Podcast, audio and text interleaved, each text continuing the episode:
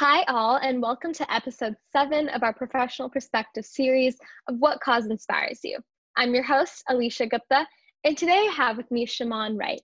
What Cause Inspires You is a podcast founded for students ages 13 to 21 to be able to share the service they are doing in their communities.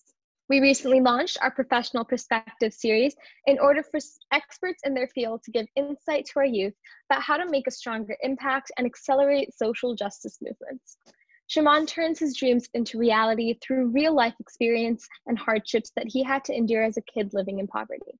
He wants to supply resources that will allow kids to strive in education, their future careers, and as a citizen.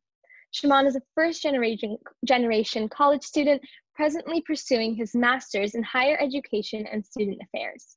Shimon struggled to stay in school as he went to an expulsion school.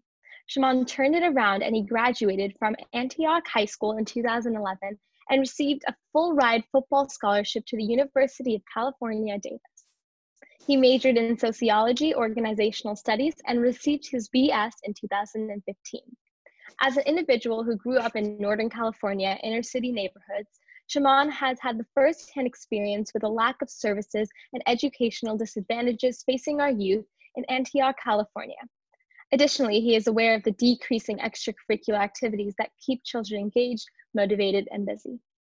This podcast series will be available on Spotify and YouTube under Humanity Rising Voices. Mr. Wright, we are super thrilled to have you with us today and share a little bit more about your experience and background. Are you ready to begin?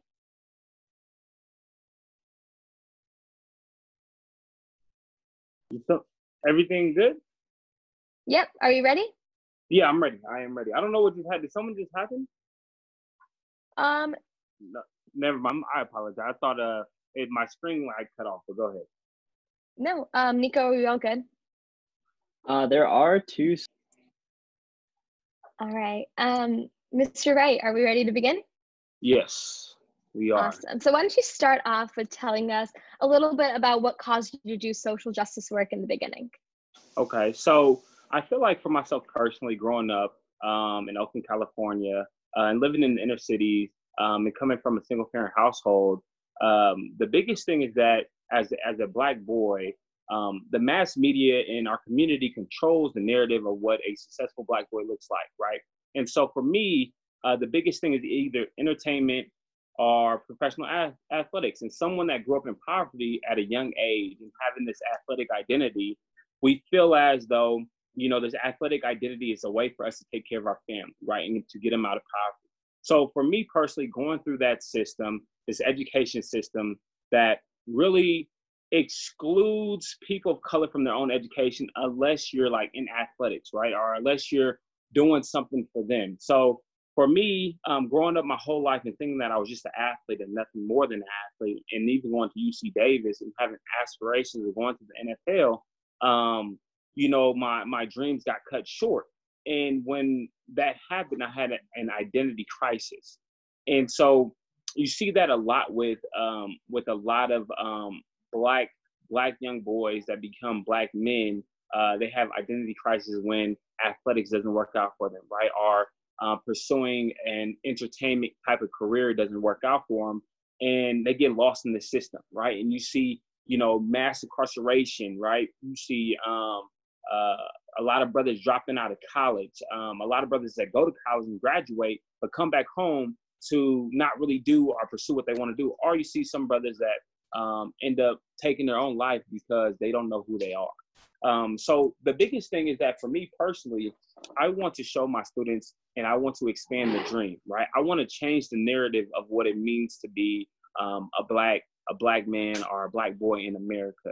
So for a lot of my students, um, you know, that grow up with it, you know, grow up in poverty, um, we really try to change and we try to decode the matrix, right? And so what I mean by the matrix is of everything that is man-made, right? Everything that they, you know, what mass media tells us uh, what a successful black man looks like, right? And how we're programmed to think that, you know, we could we're only good at sports, we're not good in academics, right? We're not good in this, but also to deep dive deep and give them a better understanding of yes, we're good in school, we're good in academics, we're good in this because we created that, right? Um, and so because we do that, we start shifting and decoding and allowing them to see, okay, like you go to college. You know what I'm saying? And when you go to college, uh, these are different things that you could do. And if you don't go to college, there's nothing wrong with that. There's other avenues for you to be successful. So for me personally, um, I think for like the social justice work that I do do, I do it with you know like I'm in the in the field, right? So I call myself a foot soldier.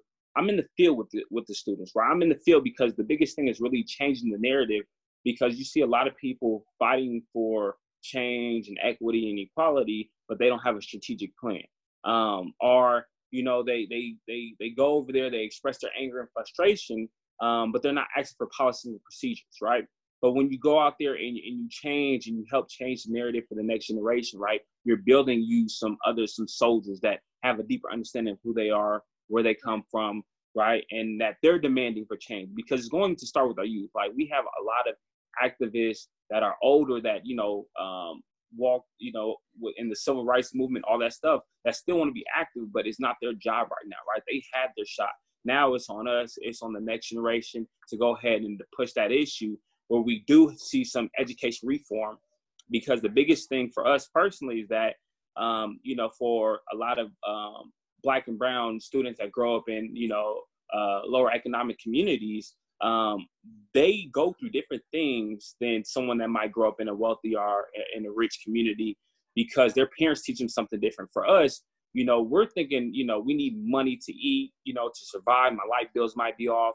I'm hungry um, so for them, they're going to school with the same thing. And if my education system, if my school is not teaching me how to make money, right, because I need money right now, I'm going to drop out. And so that's why you see a huge dropout rate um, in, in these communities because we're trying to teach them the same thing that we're teaching someone else that um, is in a more, uh, in a higher, I guess, in a higher economic community.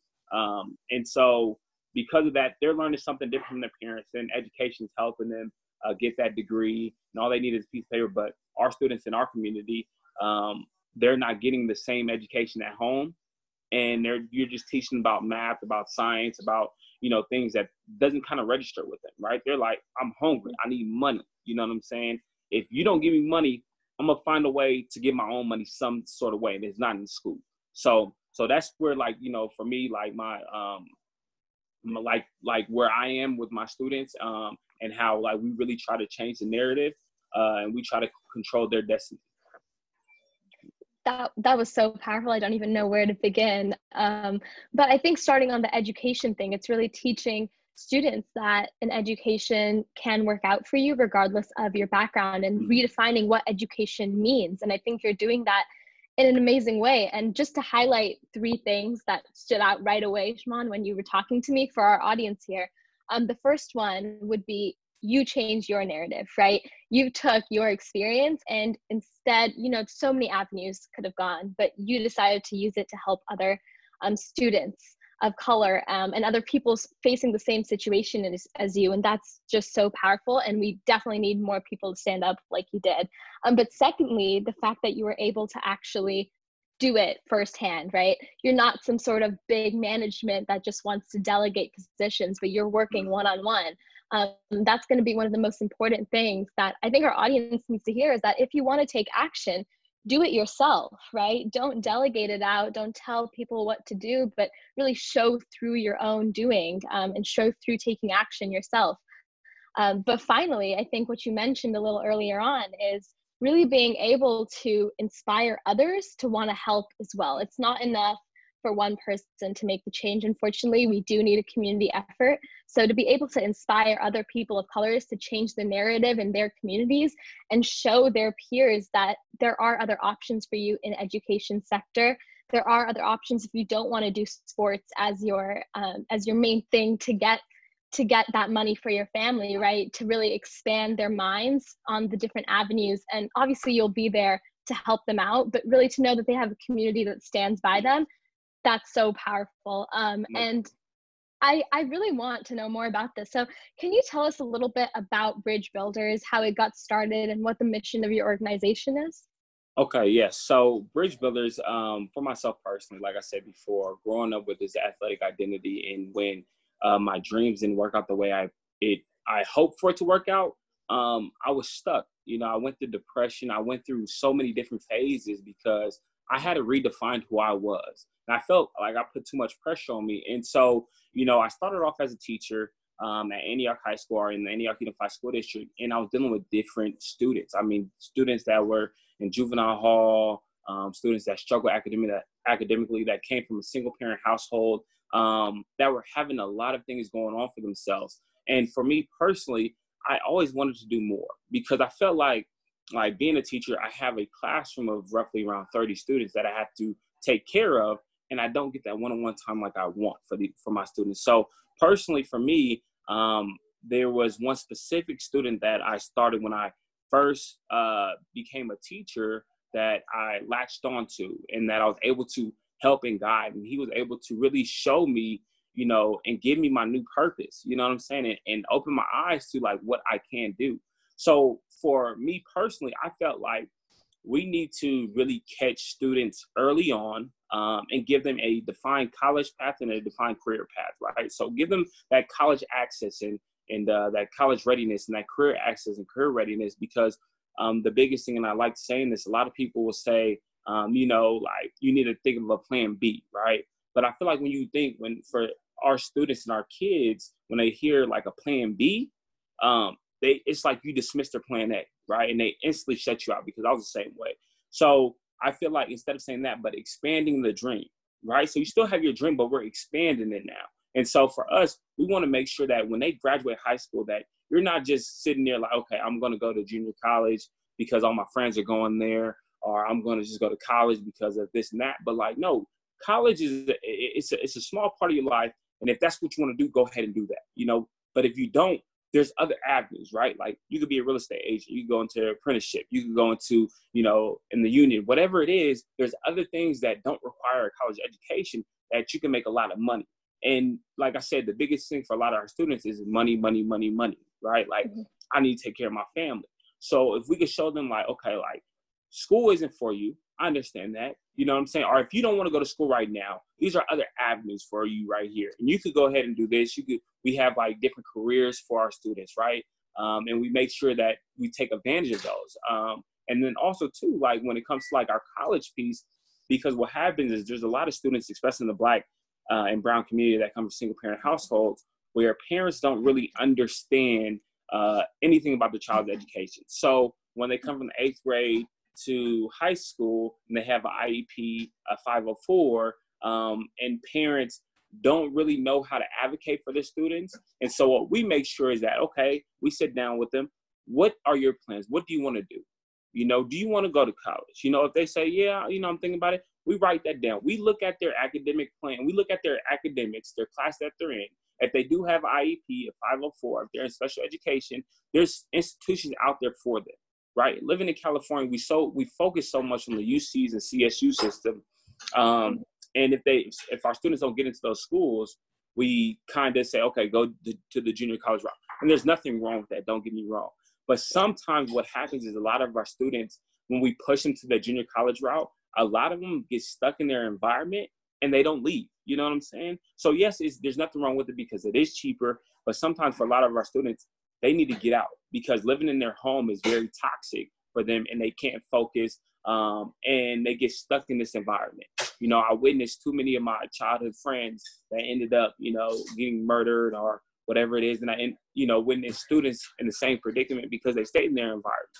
A lot of these, a lot of uh, my students need to get out of this environment, right? And so, mm-hmm. like I said, we really focus on giving them that defined career and that defined college path. Like we focus on expanding their dream, right? We focus on um, reprogramming the way that they think, um, and to get out of, you know, I'm saying what might have been the norm for their parents, um, and we make sure that we go ahead and show them a new norm.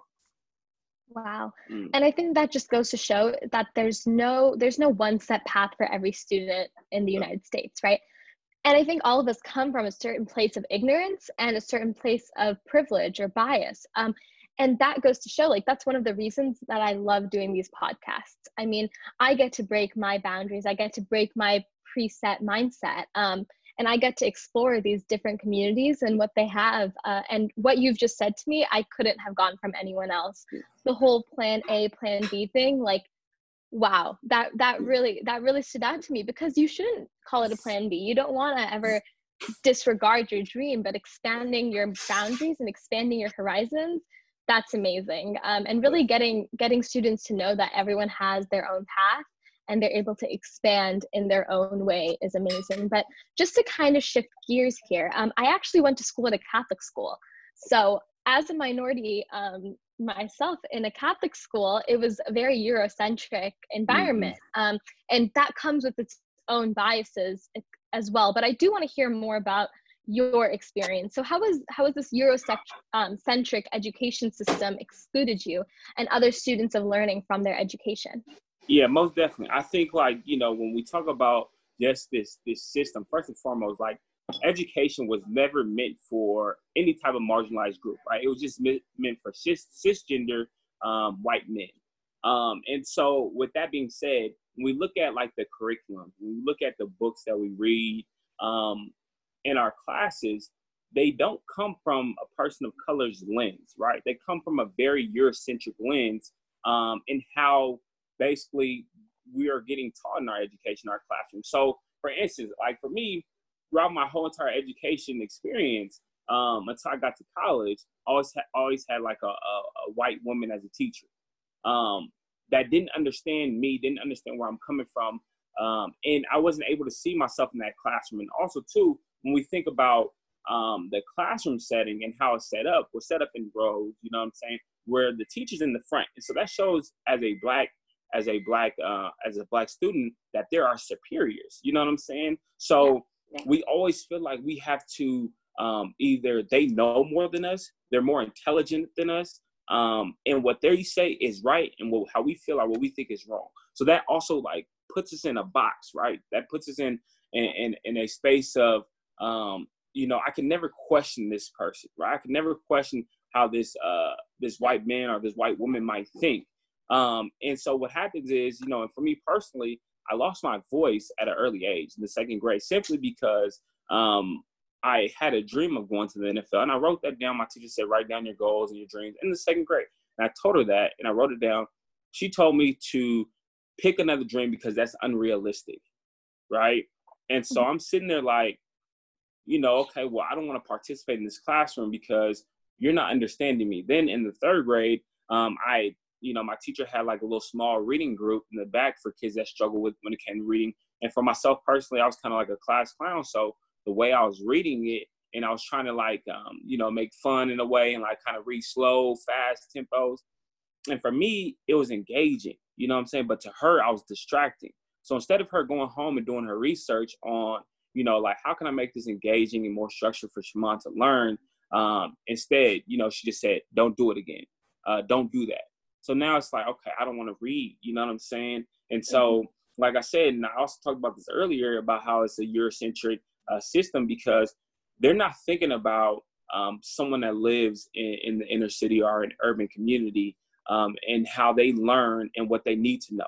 Because we're in so much like we're in an economic gap between us and the dominant culture. And because of that, like, you know, like as, as a student, like they need to understand what's financial lit like what does financial literacy mean? You know what i'm saying? Like talk to them about that.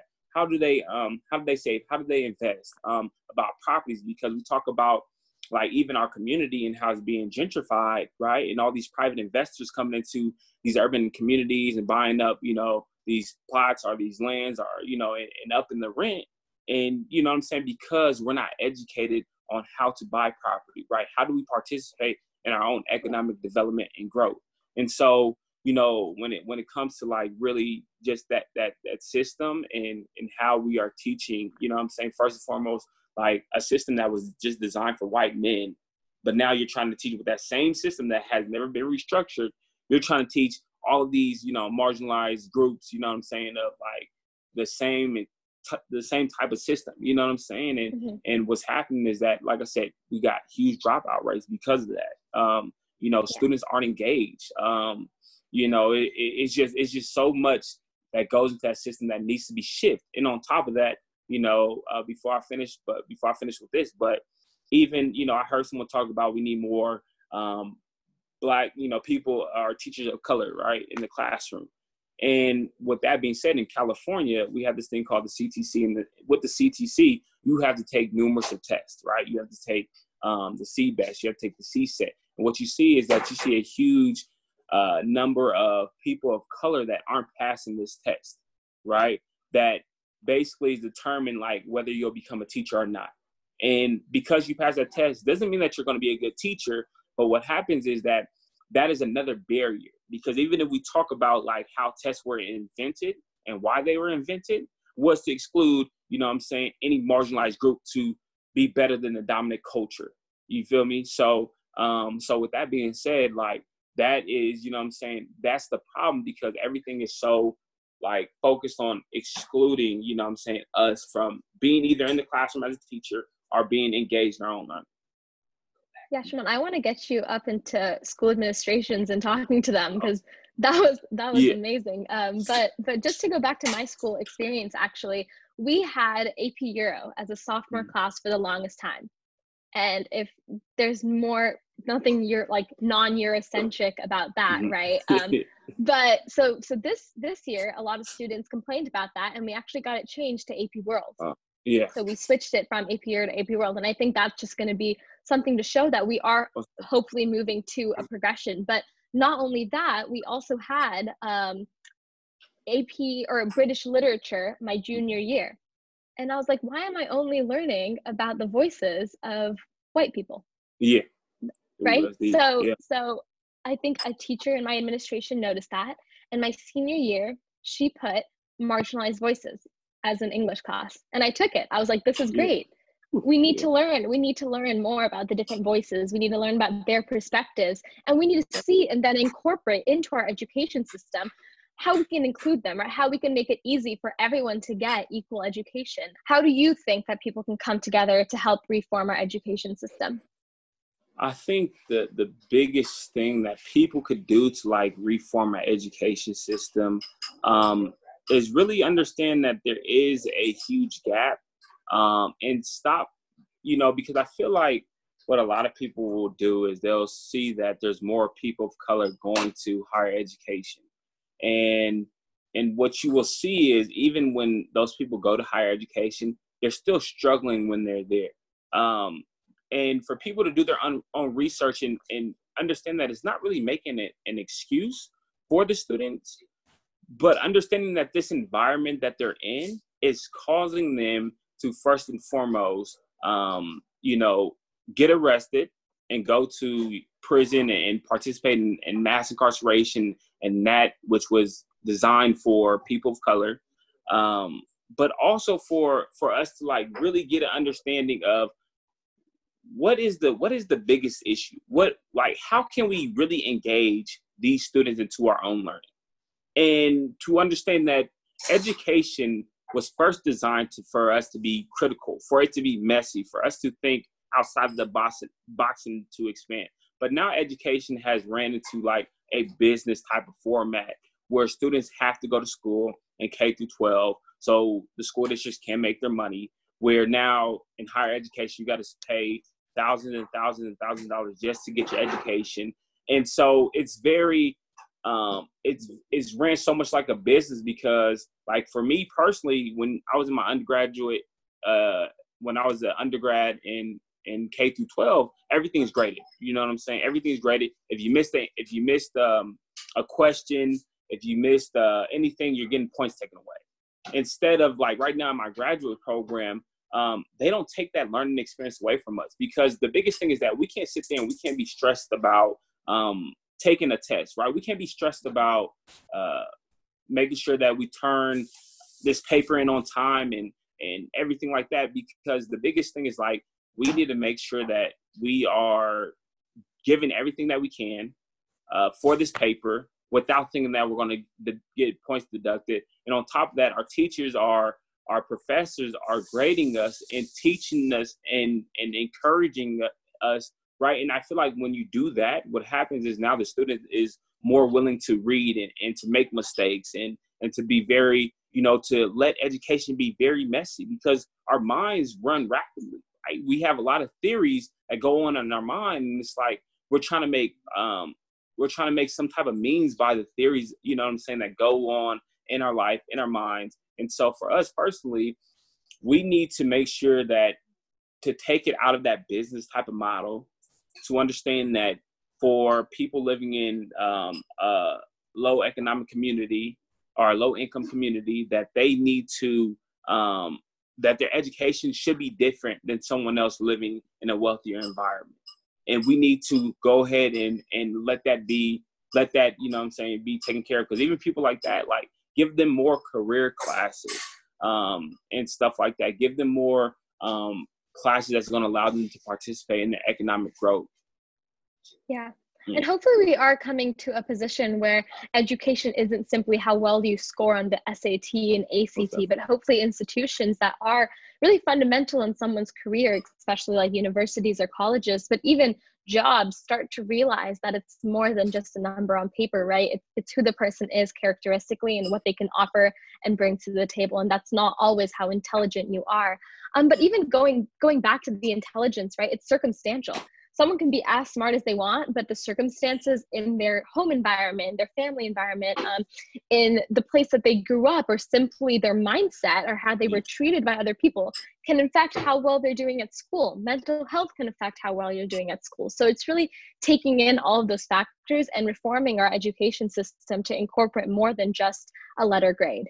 Um, and I, I, hope i hope so much that we can we can really strive for that that aspect. But just to kind of go back to your own experience and how you were able to turn that experience into something mean, meaningful um, if you could tell your younger self anything what would that be? I would tell myself um, to be authentic to my own learning and that my voice is powerful. I think what happens for the most part, we try to compare our learning experience to other people especially mm-hmm. in college when you hear other people using big words and the way they structure their sentences and how they participate in the classroom. But for me, people didn't have to go to school and wake up four in the morning and catch the bus and you know seeing somebody get killed before you go to school and all the trauma that I had to endure just to get to school, um, or not eating before I went to school, someone dropping me off, any of that, um, or witnessing fights, you know, with um, with homeless people on the way to school and being in group homes and, and, and homeless shelters, whatever it was. So for me to understand that in order for me to get here, I went through hell and hot water, and that person might have had a different experience where they were able to focus on their education, where they had both of their parents that went to college and their parents were able to stay home with them and do homework and make sure and go to like uh, parent and teacher conferences and their back to school night. So for me personally, not to compare what I went, not to compare my education journey with somebody else's education journey, but for me to be authentic and to be true with how I got there. And and because of that, I felt like that would allow me to find my voice better and to be confident in a classroom that was predominantly white um, with the dominant culture in there. So, yeah. That's amazing. And Shimon, I think you're successful. And I don't even know how much you make, where you've been to college or any of that, right? But I think you're successful because you're doing amazing things for people and helping them grow. I mean, it really doesn't matter what I think at the end of the day, it's what you think. So just a message to all of our all of our youth out there. Um, don't define your success by your education or by how much you're making or your career. Um, don't define your success by what other people are doing either, right? I think that just goes to show don't compare yourself, right? Follow your own path and everyone can create good in this world. So, on that note, thank, thank you so much, Shimon. Um, this was so, so great and so insightful. Um, you can find more work about Bridge Builders um, and contact them at bridgebuildersng at gmail.com. Thank you so much. I appreciate you. Thank you so much for this. Uh, it means the world, and I appreciate it. I appreciate the work. Of course. Yeah. Thanks. And that's all we have for today, unfortunately. But you can find more episodes on professional perspectives on what cause inspires you. I'm your host, Alicia Gupta, and I hope you all continue changing the world.